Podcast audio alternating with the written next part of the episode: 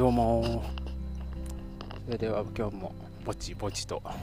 まあなんかつぶやいていこうかなと思うんですけど。今日はねちょっとだけ声が上ずっているんです。まあなんでかというとちょっとだけ嬉しいことがあったというかやっとやっとですね体重が、まあ、体重の話しかしてない ですけど体重が落ち始めている傾向が見えたので今日また朝運動して戻って体重測ってよしってなるのか結局こうかみたいなるのかまあちょっとあれなんですがただその服を着ている感じとかあの鏡で自分の体を見る感じではだいぶ変わってきたなと思いますし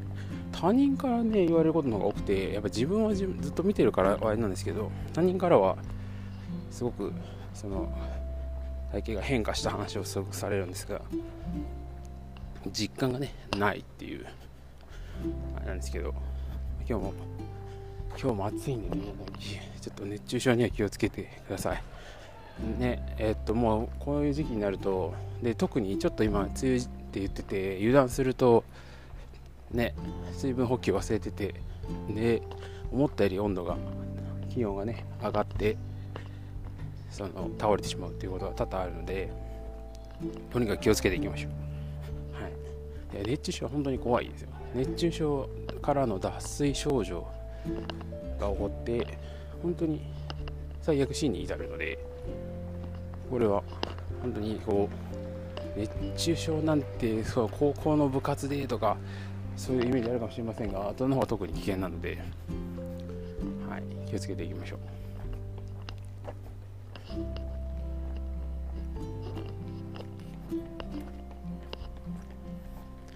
で今日はちょっと一つあるある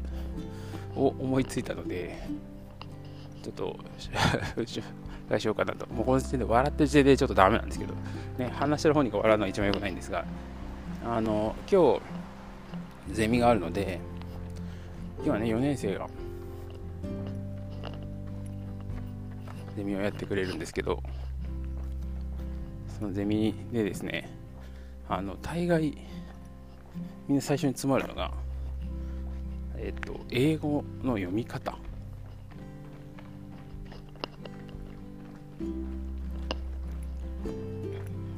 英語の読み方って何かというと、とまあ、普通のなんですか、ね、一般的に使っている英語は皆さんでも英語習ってるんで読めるんですがこう化合物の名前とかですね特に化合物の名前と、えー、人の名前。これが、まあ、ちょっと最難関で。普段めちゃめちゃ綺麗なよ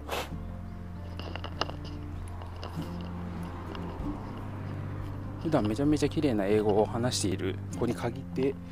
そこだけ片言な片言日本語みたいになっちゃうみたいな。これあるあるです。ねでも絶対読めない人いるんで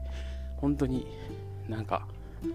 そういう人物名だけこう音声で出るようにしてほしい。音声機能付きがいいですよね論文も。うん。であと化合物の名前も変わってるとあとあのど植物とか特にあの名前出てくることが多いんですが科目族とかあるじゃないですか。なんとか族とか。ゴリラだったらゴリラがあれ一族だっけ？なんかまあそういうのがあるんですけど、あれって全部あの英語で、まあ、もちろん表記される英語とかラテン語も混ざってるのかな？されるんですが、あれが読みにくい。あれがもう読めなさすぎて、えっと、先輩からこう代々受け継いでるその台本みたいなのがあるらしいんですが、もうこれ読めるだろうみたいなのにも振り方打ってしまうぐらいちょっと困惑させてしまうんですよね、あれ、多分ね。なんでみんな多分あれ読むのすげえ苦労しています。で僕も結構苦労します。それで急に一発でパパって読めるもんではないなっていう感じですね。これあるあるです。まず最初論文読んでこれなんて読めばいいのかわからんあるあるがまあ絶対あると思うんですよ。僕はね。はい。まあ、これはあるあるで置いておいて。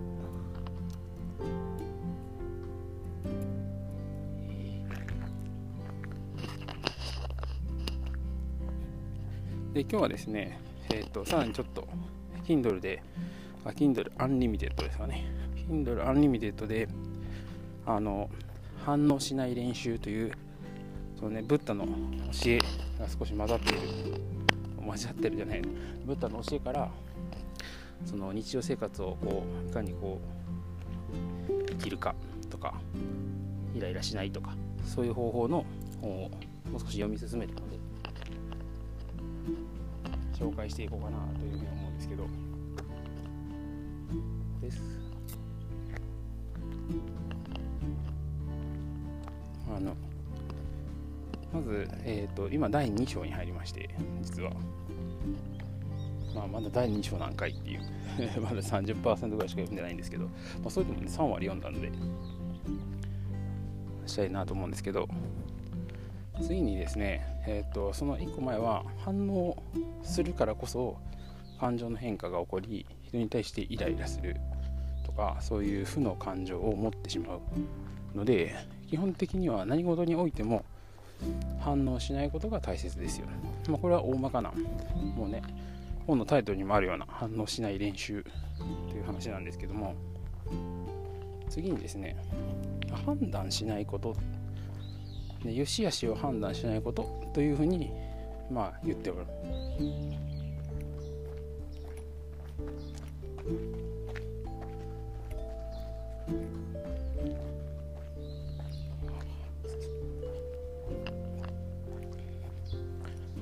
で良し悪しを判断しないことってどういうこと？っていうことなんですけど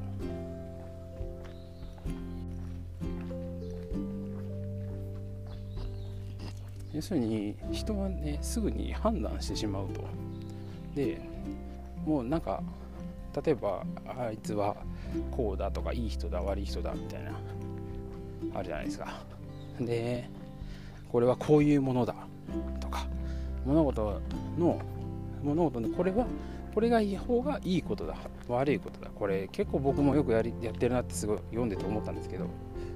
そういう判断をしてしまうんですがこの判断そもそもその判断しちゃダメだと。これがいいこれが悪いなんてことを考えることが良くないんだって言ってたんですね、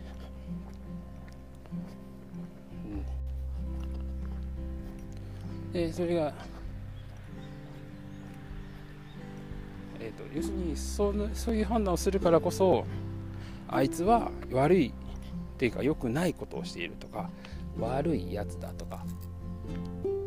そういう判断になるんで好き嫌いも生まれるしそれに対してまたあいつはなんでこれの方がいいことなのにこれをやらないんだとかいうことになっちゃうわけですね。でそのよしよしの判断のところですね。その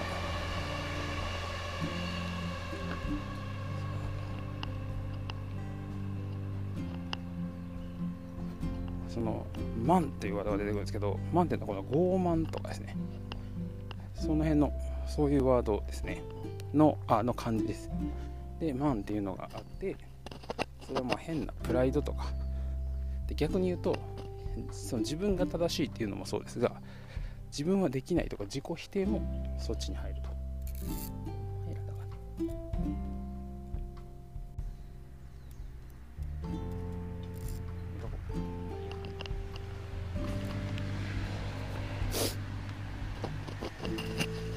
で自分が正しいと思ってる人は特に自分を否定されたら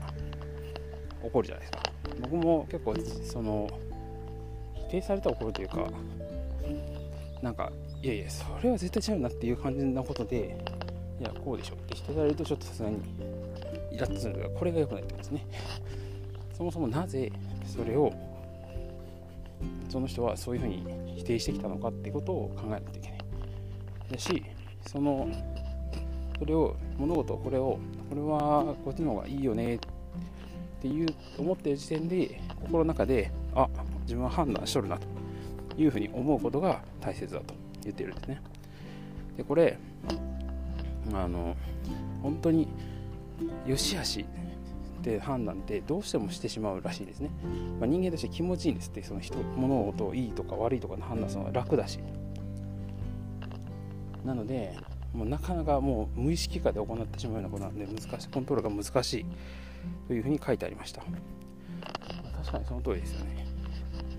いい悪いか分かんなかったらやっていいかどうかって実はちょっと分かんないなって思